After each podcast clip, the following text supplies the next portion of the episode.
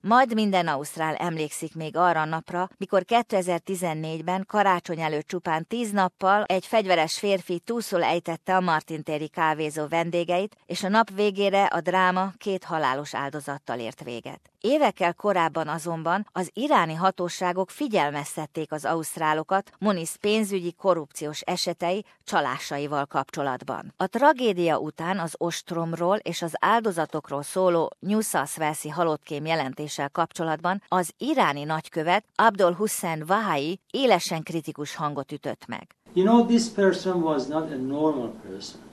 He was not a religious person. He was, he was carrying those uh, uniforms that the clergy people they were using in order to, fool, to fool the society and fool the people. And he was mentally uh, dis, dis, uh, distorted and uh, he was uh, psychologically had a problem. Az iráni kormány arra figyelmeztette Ausztráliát, hogy a 2002-ben menedékjogot kérő Mónisz ellen szélhámosság miatt kiadatási parancs volt érvényben. Az Interpolt is tájékoztatták, de mivel Ausztráliának nincs kiadatási egyezménye Iránnal, ezért nem léptek az ügyben. Abdul Hussein Wahaili azt mondja, ami a Lind kávézóban történt, annak sosem szabad újra megtörténnie. If, if we could repatriate that person from Australia to Iran under any circumstances, circumstances, under any rules and regulation that we can bound it.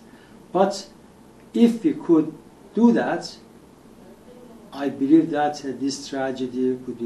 Az ausztrál muzulmán közösségek kétségbe esetten követték a horrorisztikus eseményeket. A dráma utáni hangulatról az ügyvéd és közösségi tanácsadó Bilaf Rauf beszél. There was a sense of dread.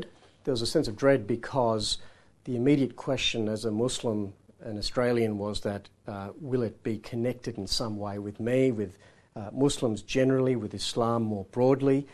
And sadly, it did come to be conveyed in that way. So there was, and as it turned out, they had started professing uh, and exclaiming anti-Islamic rhetoric, blaming Islam for the event as being the cause for what had occurred. And that saddened me, it made me upset, it made me angry that there were these people who were being opportunistic. Mr. Rauf a túlszejtés alatt az utca másik oldalán tartózkodott hivatalában. Még egyetemista korából ismerte Katrina Dawson ügyvédet, aki az ostrom alatt vesztette életét. A legtöbb ausztrál számára a tragédia mélyen beágyazódott emlékezetükbe. A két évvel később meghozott, körülményeket tisztázó és vizsgáló jelentésre az utca embere különbözőképpen reagált. I'm interested to see truth for those families who lost their, like Tori and the girl, the lawyer. Yeah. Um, never forget that we're just as vulnerable as the rest of the world.